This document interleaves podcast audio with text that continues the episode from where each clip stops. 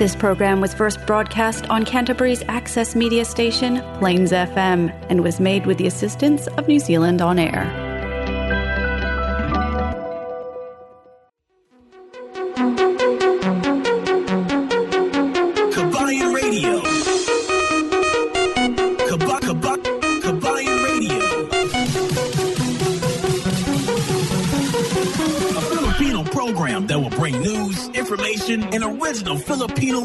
Around Canterbury and throughout New Zealand.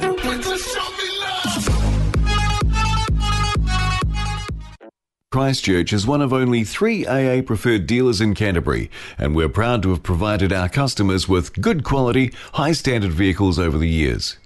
We'll be continuing to offer great customer service to make your vehicle purchasing experience with FMG hassle free from the comfort of our brand new showroom. Car finance up to seven year terms with $0 deposit, interest rates as low as 9.95%. Work visa, work to resident visa, overseas license, and learner license are all accepted. Fast and easy trade in process on site. Nationwide delivery arrangements. Bluetooth stereo and GPS installation available.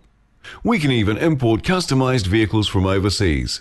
Plus, our on site MTA approved service department will look after all your vehicle service, wheels, and tyres using the latest diagnostic equipment to guarantee quality of service in a timely fashion.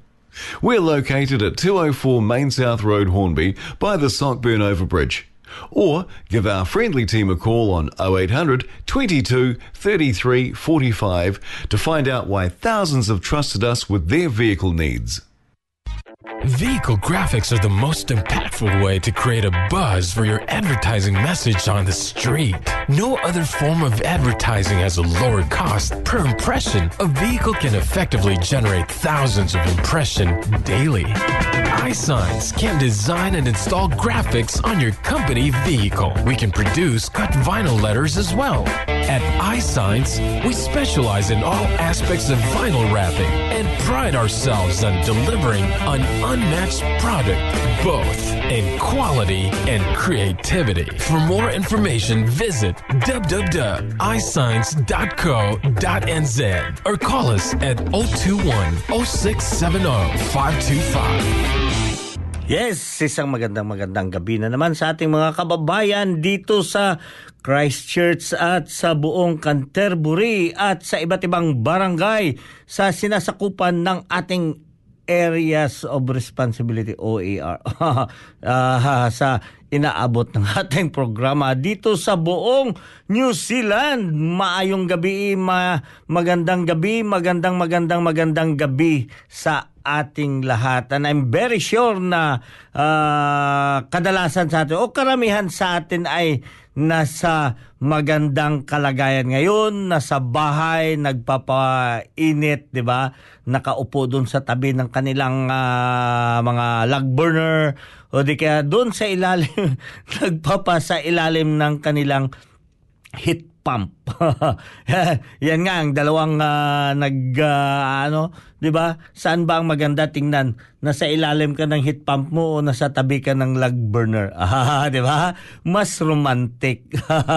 Mas romantic talaga pag nasa tabi ka ng log burner. Kaya wag nyong ha, mga kababayan, wag nyong alisin yung log burner niyo sa inyong bahay, i-upgrade nyo lang.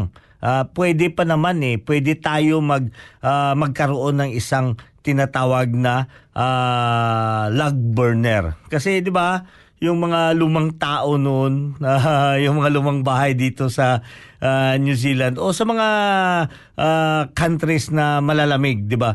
Ah, mayroon talagang log burner. Kasi tingnan niyo sa postcard, may mayroon na bang postcard kayo nakikita na nakaupo doon, nasa isang sulok, maganda, nasa ilalim ka ng, nasa ilalim ka ng, ah, ano to, ng ah, heat pump. nasa ilalim ng heat pump. Pero mas romantic kasi, di ba? At ah, colorful o mas may meaningful. Ayan, yan pala ang maganda. Ma- ah, mas meaningful pag ah, nasa tabi ka ng log burner, may apoy man o wala, di ba? Ah, talagang maganda kasi ang setup. Yun ang mga ah, yung ma-picture out mo kaagad ang love, ang warm, ang uh, pagkakaisa, 'di ba? Nasa loob ng bahay. Yan ang ma-picture out mo kaagad. Just imagine, close your eyes. Uh, tingnan natin ang kung ano ang maisip nyo pag nakaupo ka doon sa tabi ng log burner, di ba? anyway, maraming maraming salamat sa inyong lahat at narito ulit tayo sa isang oras na maghahatid ng uh, ng uh, informasyon, magpapatugtog uh, ng mga sariling ating musika o di kaya yeah, siyempre ang mga balita dito at sa labas ng bansa. Uh, yung kinoconsider din natin ang mga balita doon sa Pilipinas para ma-update kayo alam niyo ba mga kababayan na uh, dito nga sa title nga ng ating programa ngayong gabi is uh, ah, babatay ko mas Cookie. Cookie, wala ka dito eh. Dapat may kasama ako dito, may katabi ako dito na makipag uh, nag-absorb ng iyakan blues. Pag uh, may mga topiko kami dito na very sensitive na alam niyo naman si El Capitan talagang mababaw yung luha ni, ni El Cap pagka nandito si Koke yon na-absorb niya. Eh, si El Cap lang mag-isa ngayon. Kaya, I will do my best na hindi ako mapano. Nakita niyo ba yan? Tulong-tulong tayo. Tulong-tulong tayo. Alam niyo ang ugaling Pilipino, lumalabas ang totoong ugaling Pilipino pag may mga kalamidad. Pag may sakuna. Ah, sakuna ba yan? Tama ba yan sa Tagalog? Sakuna, kalamidad. Naiintindihan niyo ba yon? Ah, sa mga Bisaya kasi na ano yan, sa automatic yan, naiintindihan nila yan. Yan, lumalabas yung ating pagka-Pilipino. Ano ba yung pinaka-criteria o pinaka uh, uh, yung pinaka yung original na ugaling Pilipino, 'di ba? Number one dyan is yung at saka very well known tayo doon sa ating hospitality. Very hospitable ang Pilipino. Ang pangalawa dyan is yung matulungin. Yan talaga, matulungin. Kahit nag-aaway yan, kahit, nako, kahit hinaplos pa hinambalos pa yan, ano, ano yan sa mga panalitang Tagalog.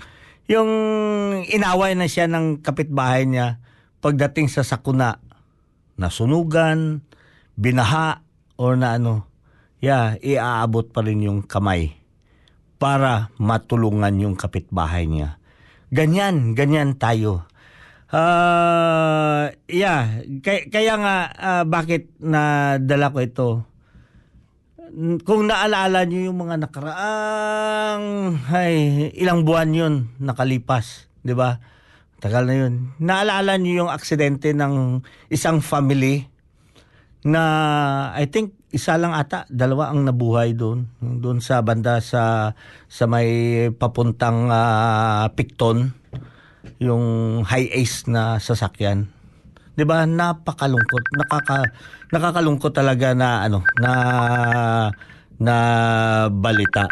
So, 'yun ang inaano natin na uh, ayaw yung mga pangyayari na ayaw natin mangyayari pero minsan, yun nga ang hindi natin inaasahan. Hindi natin ina-expect darating.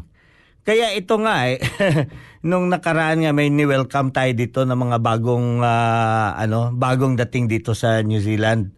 Yung mga estudyante pa lang at uh, yun, uh, naka, na, na i-welcome natin dito. Binigyan natin sila ng mga hint or yung mga uh, ideas paano mamumuhay dito, paano mamuhay dito ng or magtrabaho dito ng safe at yan, naimbitahan din natin yan. Itong main sponsor natin dito is Flexi Motors.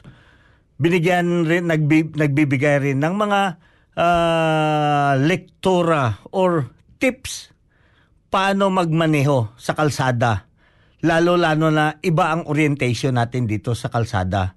'Di ba? Ang orientation natin sa Pilipinas is left-hand drive. Ah, uh, yeah. Left-hand drive at saka siyempre ang right of way doon is talagang right.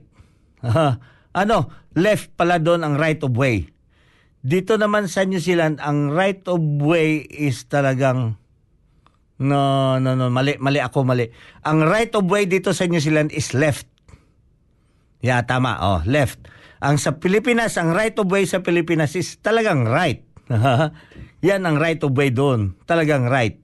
Kaya ang manibela doon is left hand drive.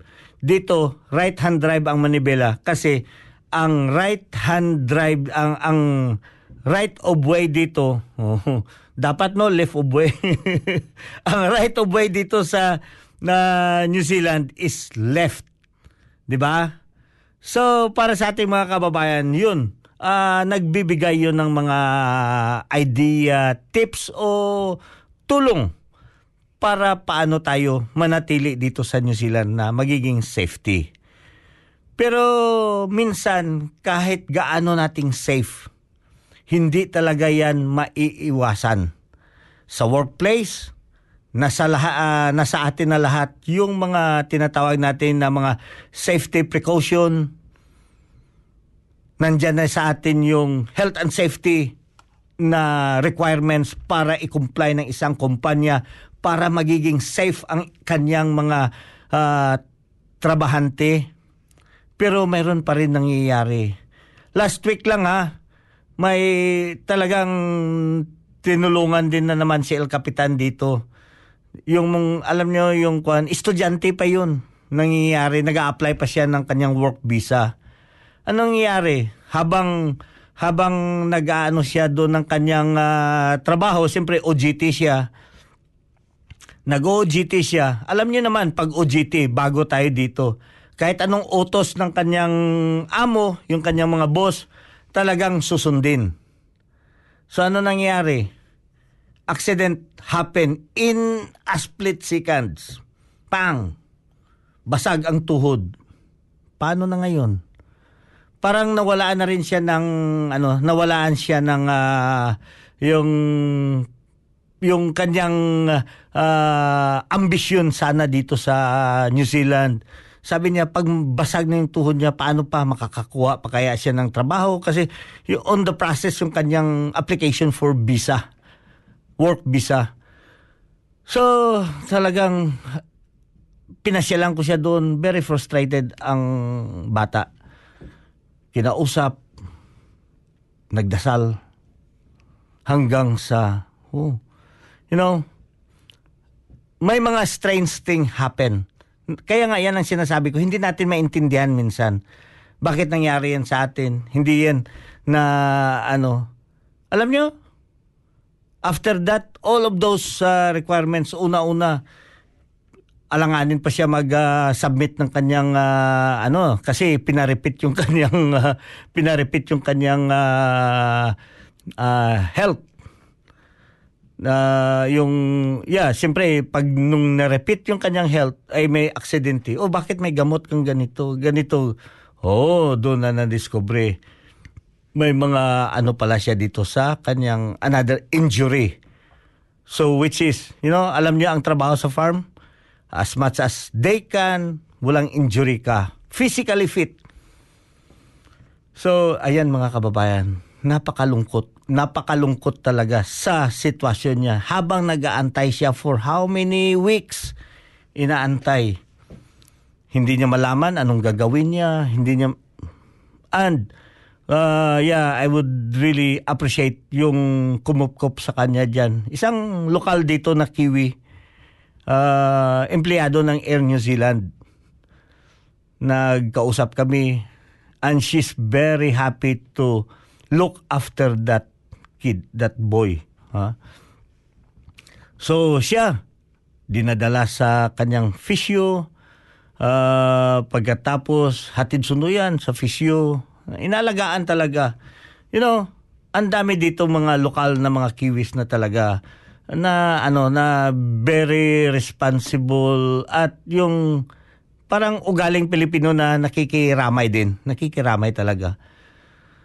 So, after several weeks past, ano ang nangyayari? Uy, panahon na lumabas yung kanyang visa. Pang! Pang! Naiyak naiyak ng tudo ang bata. Talagang tin- tumawag, Elkap! Mo, tumawag. Alam mo ba? Hindi naman pag ano, ako unang tinawagan, Elkap! Eh alam mo naman Elkap, minsan hindi yan tum- sumasagot yung mga private numbers na no. Yung may tumatawag sa inyo na walang ano walang details. Uh, anong kwan dyan na nakalagay lang doon na walang details kung hindi mo malaman kahit phone number. Hindi ko sinagot. Hanggang sa nag-message siya sa akin. El Cap salamat salamat lumabas na ang work visa ko So, just imagine ha, basag ang tuhod. Napagbigyan pa siya ng work visa for three years. So sabi ko, ano, tawagan natin yung amo mo.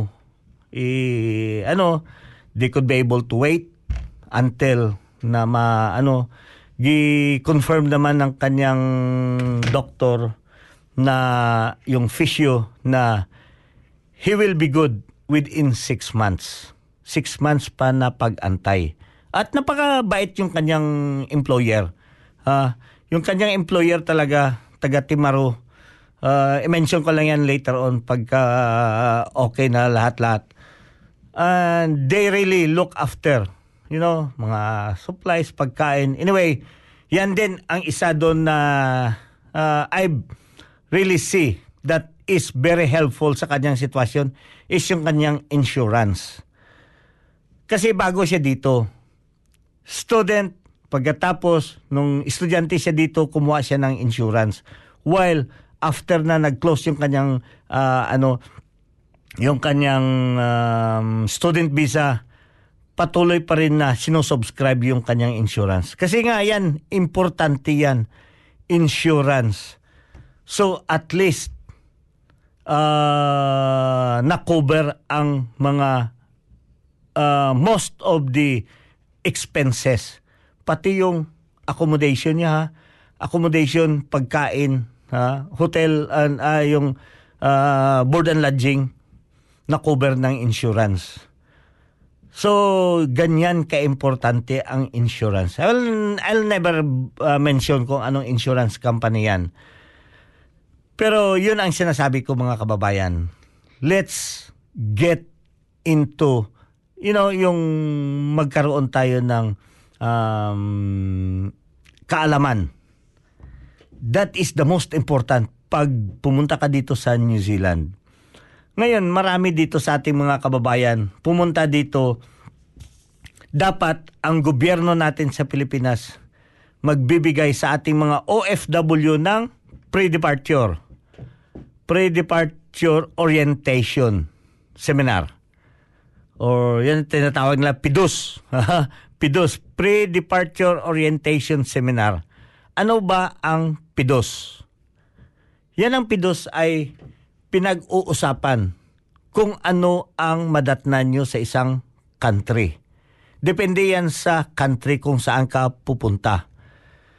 So, ang mga nagkakandak ng seminar doon sa Pilipinas, doon ang may mga expertise sa country na mapupuntahan ng isang OFW.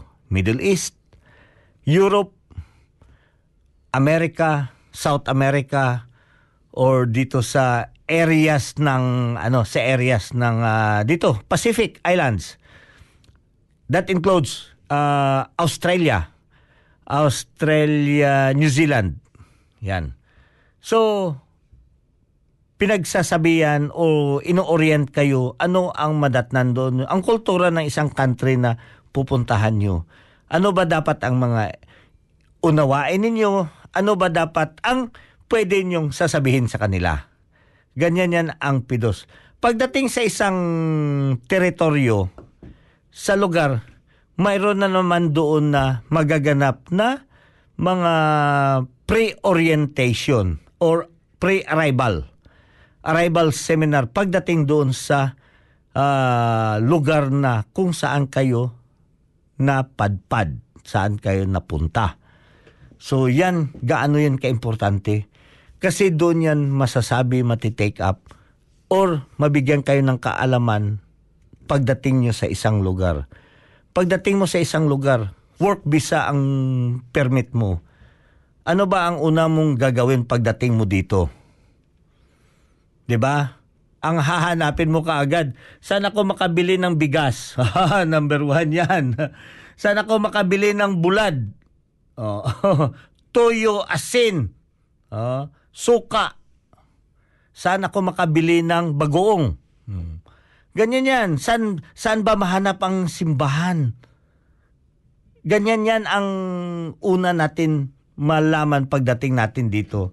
Nung unang panahon, nung panahon ng uh, 2004 hanggang 2009, 2010, just before the earthquake. Nako, ang hirap. Ang hirap ang mga estudyante noon from their accommodation naglalakad pa yan papunta doon sa school kung saan sila nag-aaral. Nag-aaral ng caregiver at iba nag-aaral ng English. So, maghanap pa yan sila ng internet, aalis yan doon sa bahay nila, pupunta doon sa mga cafe. internet cafe pa noon. Uso, kahit sa Pilipinas, di ba? Uso yung internet cafe. Pero yun, ga- ganyan ka ano yung mga panahon noon. Hindi ka tulad ngayon na wala na, talagang wala. Susunduin ka pa sa airport. Tawag ka lang, pre, oh, darating ako dyan, pare. Oh, susunduin ka na kaagad. Pre, bagong dating to, pare. Oh, ito na, oh, lalapitan ka na kaagad. Ganyan yan. Kaya nung unang panahon, makikita mo pag makakita ka doon ng noon ng isang Pilipino na naglalakad, parang nakakita ka ng anghel eh. Oh, wow, makakatulong to sa ganyan. Ngayon, wala na. Pag hindi mo kalabitin yung Pinoy, uh, talagang Pero diyan pa rin ako naniniwala ang yung yung yung adhikain, yung tunay na Pilipino pagdating sa sakuna or may mga uh, anong tawag nito? Diyosa. Diyos, asan si Diyosa? Yung bayanihan. Ah, yan ang spirit ng bayanihan yan. Ah, naalala ko si Diyosa yan. Spirit of bayanihan. Alam mo yung espiritu ng bayanihan, hindi yan nawawala sa isang Pilipino. Kahit, ha, kahit talagang ano man kalalim yung away nyo, pagdating yan talaga sa spirito ng bayanihan, wala, bibigay-bibigay ka pa rin ng abuloy. Huwag naman abuloy, no? Pero hindi, totoo. Abuloy is tulong yan eh. Ah, tulong yan kadalasan lang talaga ginagamit yung abuloy sa mga Tagalog is yung para doon sa namamatay, namamatyan, di ba? Pero ito, ito nga, uh, ano natin, ino-open up ko lang sa inyo itong tinatawag natin na bayanihan, tulong-tulong, ugaling Pilipino, bakit nagkakaganyan tayo? But anyway, yeah, um, nung mga nakaraan dito, may aksidente na nangyayari dito na halos wipe up, wipe out ang isang pamilya. I think isa, dalawa ang nabuhay lang sa out of 10, 7, isang high-is van, napakalungkot. So, hindi naman natin akalain kahapon lamang mayroon naman tayong isang kababayan dito lang within Canterbury. Napakalungkot. Kakausap ko lang yung driver. Ako, kaya nga yun, sabi ko eh, wala dito si Kwan eh. Ah, wag muna ako mag-discuss ng matagal kasi baka mamaya hindi ako hindi na ako makapag-usap dito. Uh, wag lang yung mga sensitive na air na topiko diyan kasi pero ito lang sa akin mga kababayan dito, whoever you are, nandito tayo sa sa ano sa may Canterbury. Kailangan natin ng tulong. Kailangan natin mayroon tayong tutulungan isang kabayan natin. Sa aksidente na nangyayari kahapon, isa sa kanilang family, yung anak ay namatay. So, at yung isang anak pa nasa critical area pa, nasa critical ICU ngayon. So hindi hindi hindi katanggap-tanggap. Masakit, masakit para sa isang tatay na mataas ang ambisyon. Yun. Mag pawit muna tayo. Pawit muna, tulong, tulong. At tulong-tulong tayo. Yan, ito ang awitin para sa inyo. Tulong-tulong tayo.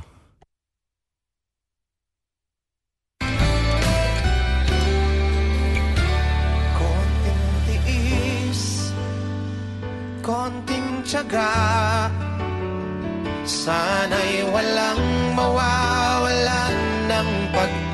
pag-asa Magtulungan, magdamayan. Aahon din sa hirap ang ating bayan. May sakuna man o wala Laging isipin ang pagmamahal sa kapwa Pagkaisa. Buong bansa Walang maiiwan basta't sama-sama. Walang ibang magtutulungan kundi lahat ng may magandang kalooban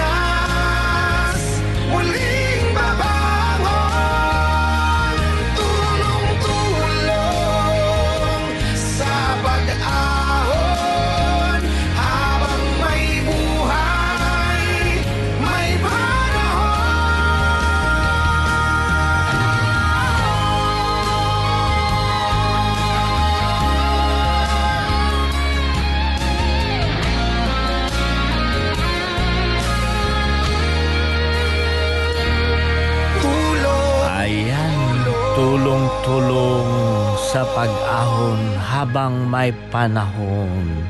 Yan ang, y- al- alam niyo ang mensahe, nakakatats talaga. huwag nating antayin na tayo na ang tutulungan, ha? Minsan, 'di ba? Ang sarap tumanggap ng tulong pero huwag natin antayin. Kung baga, huwag natin antayin tayo na ang inaabuluyan. Habang ay kung ako pa lang Di bali na lang ako mag-abuloy ako araw-araw. Huwag niyong antayin na kayo ng inaabuluyan, di ba? Yan, kababayan. Tulong-tulong tayo. Sa panahon ng mga uh, trahedya or may mga sakuna or may mga pangyayari na hindi natin inaasahan, nandirito tayo. Kaya nga, itinalaga tayo ng Panginoon eh, dito tayo. Kasi kinakailangan tayo dito. Nandyan ikaw sa panahon na yung kababayan mo nagkaroon ng problema. Nagkaroon ng sakuna, nagkaroon ng mga pangyayari na hindi natin inaasahan. 'Di ba? Uh, Sister Marisa may pa Napier diyan sa may ano sa may uh, Wellington. Maraming salamat for joining us here. At uh, si Tulets Florendo, maraming salamat. Happy Saturday, uh, happy Sunday, El Capitan. Luminox, uy, si Luminox ito, si Luminox dito yan sa Christchurch. Talagang ano to, uh, matulungin din ito. Uh, sabi niya, kumusta po, Kuya Alfie? Paano ba magtulong? Oh, yeah. Hmm, sige, i-ano natin yan. Magandang gabi, El Capitan. Yeah, i-update ko kayo mamaya. Kasi uh, mayroon nga atang groups doon na inano sa uh, help help a little. Uh, pero sa akin mamaya, after this program, pupunta ako doon sa hospital. Kung sinong gusto nyong sumama sa akin doon. Uh, nag-usap na kami yung yung tatay uh, kanina. And yes, uh, mabigat nga yung ano ko ngayon eh na Sa ho ho ho ho maano ko to. Makayanan ko makayanan ko ito. Sino pa dito na ibang nag uh, join sa atin dito? Si Lines uh, Skying maraming salamat for joining us. Ninyo J uh, Madanggit maraming salamat. Si Juby Bacolado Pelenyo yeah, maraming salamat for joining us here. Kag si Bawa si Nini Carmi, ga holiday dyan sa may Kulasi Antique, Ginalyn Coronica dyan sa may uh, Singapore. Uh, yes, uh, si Brad Manuel Espanyol. Uh, kahit saan man kayo, no? Kahit saan kayo. You know, ang pinakamagandang uh, tulong na may ibigay natin, prayers for the family. Alam niyo, idasal natin yung family na mabigyan sila ng lakas, kalooban na talagang maging matatag sa, sa mga sitwasyon na ganyan. Pray for them. Pray for them. Alam niyo ba, ang power ng isang prayer, kahit sa ang barangay ka man naroroon sa buong mundo, pagka magkaisa kayo, lalo-lalo na ngayon, isang prayer yan within this. Alas 7.15, ilang tao ang nagdadasal for that family. You know, very effective yan and we really have experience. Ako, talagang na-experience ko yun.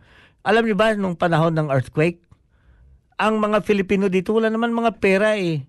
Pero yung pananampalataya natin talagang isa yun ang pinaka yung pinaka malakas para sa atin. Yung nagbigay ng katatagan sa ating mga kababayan dito. Just imagine, hindi mo tong bansa pagkatapos inabutan ka ng sakuna, wala kang wala kang trabaho, wala kang income, saan ka kukuha? Wala kang nanay na tatawagin o tatay ba diyan hihingi ka ng bigas o ng wala. So, kaya prayer, prayer talaga. Uh, yan ang ang hinihiling ko sa ating mga kababayan na kahit saang uh, barangay kayo naroroon sa buong mundo, please pray for the family yung uh, dito sa may Canterbury crash. Please help. Uh, just mention Canterbury crash this uh, this day. Uh, kahapon yun eh nangyayari. So let's give the the presence of our Lord God para ma-inspire itong family na in spite sa mga pangyayari. Kaya nga yung sinasabi ko kanina sa kanya, sabi ko, we don't know until now, hindi talaga natin aabot pa yan ng buwan, taon, hindi natin maiintindihan bakit nangyayari yung mga ganyang bagay sa atin. Alam niyo ba ang kwento? Ibigyan ko lang kayo ng isang kwento na maikli, maikling kwento lang tungkol dito sa family. Last uh, last month, very inspired ang tatay na na-approve ang visa ng kanyang ng kanyang mga anak. Makukuha niya na doon sa Pilipinas para at siyempre yung asawa para madala dito sa New Zealand. Para ma yung sinasabi matupad matupad ang pangarap ng isang ama. Matupad. So yun pa ang nangyari. Yung isang anak niya pa namatay. Yung isa nasa critical condition pa ngayon. So medyo medyo masama ang pakiramdam at kinakailangan din ng ano yung tatay na nagano kailangan ng support. Especially yung ah, very critical situation siya ngayon din yung tatay hindi siya na critical situation peace of mind ang kailangan niya yan lang ang i-ano natin mga kababayan let's pray for the father kung ano ang pwede nating maitulong. We can help financially. Yes, we can. But pinaka ma is prayer. Prayer. Idasal natin sila. Si Tarzan, Tarzan Cervantes, nandiyan ka pa ba sa hospital, Doy?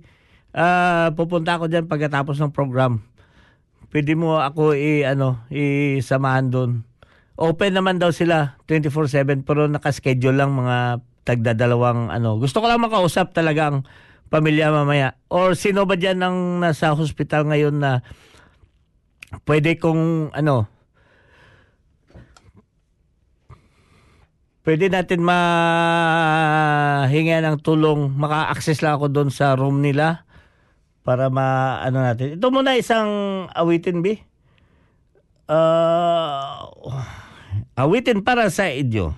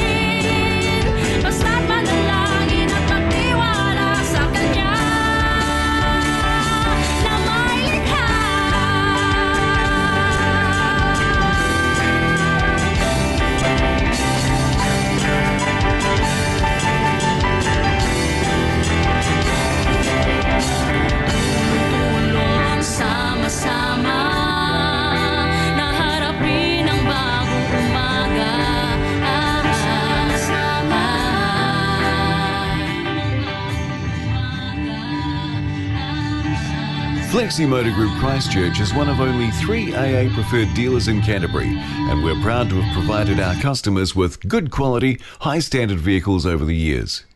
We'll be continuing to offer great customer service to make your vehicle purchasing experience with FMG hassle free from the comfort of our brand new showroom. Car finance up to seven year terms with $0 deposit, interest rates as low as 9.95%. Work visa, work to resident visa, overseas license, and learner license are all accepted. Fast and easy trade in process on site. Nationwide delivery arrangements. Bluetooth stereo and GPS installation available. We can even import customized vehicles from overseas. Plus, our on site MTA approved service department will look after all your vehicle service, wheels, and tyres using the latest diagnostic equipment to guarantee quality of service in a timely fashion. We're located at 204 Main South Road, Hornby, by the Sockburn Overbridge. Or give our friendly team a call on 0800 22 33 45 to find out why thousands have trusted us with their vehicle needs. Yes, maraming salamat at 42 minutos na ang nakalipas sa oras ng alas 7 at patuloy kayo dito nakikinig sa ating programa Kabayan Radio dito lamang sa Plains FM 96.9 Christchurch, New Zealand. At ito si El Capitan. Lumalanog lanog lanog lanog lanog. Dito sa Canterbury pati na rin dyan sa ah, Southland via Radio Southland ah, sa Invercargill. At dyan sa may Otago via Otago Access Radio dyan sa may Dunedin. Ah, at dyan sa Fresh FM sa Malboro ah, sa buong Malboro. Fresh FM ah, ang Kabayan Radio. At syempre dyan sa may Manawato People's Radio dyan sa may ah, Palmerston North. Magandang araw sa inyong lahat at syempre patuloy kayo dito. At least nahawas-hawasan ng sila kapitan kanita. Talagang parang mababasag tong ah, ah, dibdib ni El Capitan. Sana, oh, nako, ako lang naman mag-isa dito. Ba, mamaya makulaps ako dito. no, wag naman. Wag naman. Pero hindi, talagang na, nakakalungkot. Ganyan kababaw ang ano ni El Cap pagdating sa mga ganyan na mga pangangailangan. Sa akin lang mga kababayan na yes, we are really knocking at your hearts. Ah, ang family na ito ay bago sila dito sa New Zealand. Siyempre, bago pa dating yung family. Ah, I don't know. I am not really aware kung ano pa ang ibang ah, details nito. But yeah, ah, kaya nga sabi ko, nung na-inform ako kanina, nakausap ko na rin yung ah, si Sir Gomer at ah, yeah, mamaya magkita kami after this radio program. Pero yun lang, ang ina ah, ano ko sa ating mga kababayan, anytime I need your help, please put reservation sa inyong mga ano pangangailangan ngayon dito. Pag kung anong pwede natin maitulong dito, Diyosa, yan si Diyosa. At alam mo naman, isa lang ang tatawagan ko dito si Diyosa. Ang galamay ni Diyosa, ang lawak, ang lapad niya, ang lawak. So, ah mag-ano tayo? Kasi after na makausap ko siya mamaya, doon ko pa malalaman yung mga pangangailangan. Hindi naman tayo doon didiretso sa mag ano na ito kailangan niya kailangan niya ng banig kailangan niya refrigerator kailangan niya isang ah, kala kawali at saka yung mga no hindi hindi hindi hindi yan hindi yan. Ah, we need to be specific ano ang kailangan ng kanyang family So, ito, ha, after makausap ko sila mamaya, at saka itong mga, siyempre, network natin dito, na they are really willing and ready to help. Uh, just like sa ating mga kababayan dito ah, na oh, naki-online sa atin at ang dami, ang daming mga suggestion and I really appreciate how they interact at yung they showed ah, they showed their willingness to support or to help. Maraming salamat talaga sa inyo. Ah, yan nga ang sinasabi ko. Ipagpapala na lang tayo ng Panginoon. Ang Diyos nang magano sa atin, nang nakakaalam doon sa ating mga yung gininto ang puso na ah, kung ano man ang naitulong natin. Ah, ako nga dito, alam niyo ba, ang kapasidad ni El Capitan talagang, yeah, simpleng, wala naman tayong kapasidad na talagang may maitulong tayo kasunhan dito. But we are also relying sa ating mga kababayan. Which is the most important na talagang yan ang ah, yung masasabi mo na anytime pag tinawagan mo pagdating sa mga ganyan, talagang ah, ano eh, tutulong tutulong talaga. Okay, wala na tayong oras at patapos na rin ang itong ating programa. So ito sina ah, inuulit ko para sa family kay Sir Gomer. Ah, yeah, just don't lose hope. Trust in the Lord, ha? Trust in the Lord always. Yan lang naman ang ano ng Panginoon sa atin eh. Pag naniniwala tayo, nananampalataya sa ating Panginoon, yan ang sinasabi niya na siya ay talagang hindi kanyang ipapahiya o hindi kanyang ah, maaring pagtanggihan ng lahat ng inyong pangangailangan. So, yun lang mga kababayan. I, we will do our best whatever we could be able to help in this specific situation sa ating kababayan.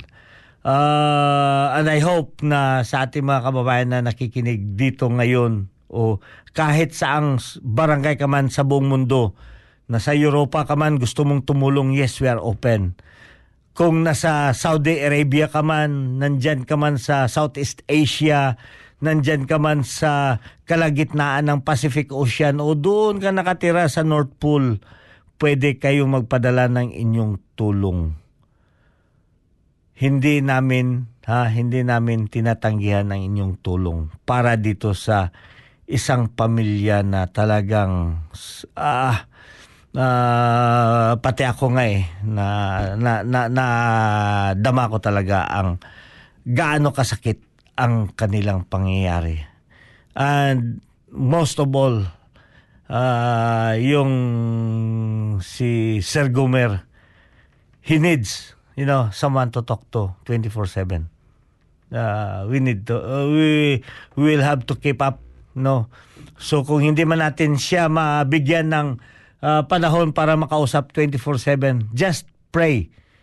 We need to have a marathon prayer for this person. Yung si Sir Gomer. Ah, yeah, ah, dumadating na sa punto niya na talagang minsan mag-give up siya. So, no. Ah, that's why, yun ang sinasabi ko sa kanya, no. Put everything into the Lord. Wag, wag. Ah, kasi, you know, minsan hindi ko katanggap-tanggap ng mga ganyan na pangyayari. But, you know, God will still provide. So, yeah, mga kababayan, hinihikayat ko pa rin kayo. Please, help us. Help us. Uh, prayer, number one talaga, prayer. And then, if you need monetary later on or in any form of uh, help you can give, uh, I will let you know later on. Uh, after makausap ko uh, itong ano. Ayan, si Tarzan Cervantes, nag, uh, ano na, nagparamdam na si Tarzan Cervantes sana yun. Yung nag-message ata si Tarzan. But anyway kasi patapos na tayo wala na tayong oras. Uh, once again magpapasalamat na lang ako sa ating mga kababayan na walang kupas talaga na tumutulong, sumusuporta. Hindi lamang dito sumusuporta sa ating programa, pero pag may mga kalamidad or may mga kababayan tayo nangangailangan ng tulong, ah, hindi rin sila nag-aatubil na tumulong at talagang kusang. Yung, di ba? Yung talagang nag ano na nagbibigay doon sa ating mga kababayan.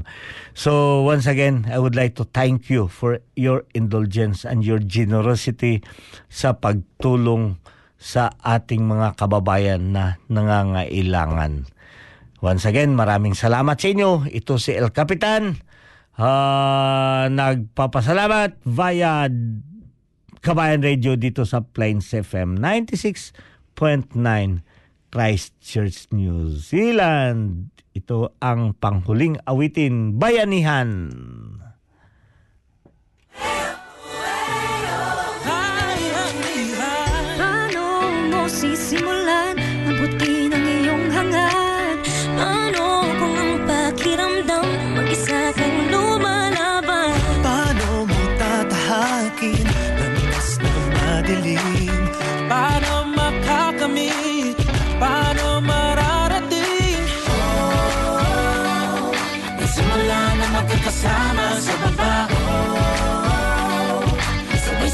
Pataas lahat Tigigala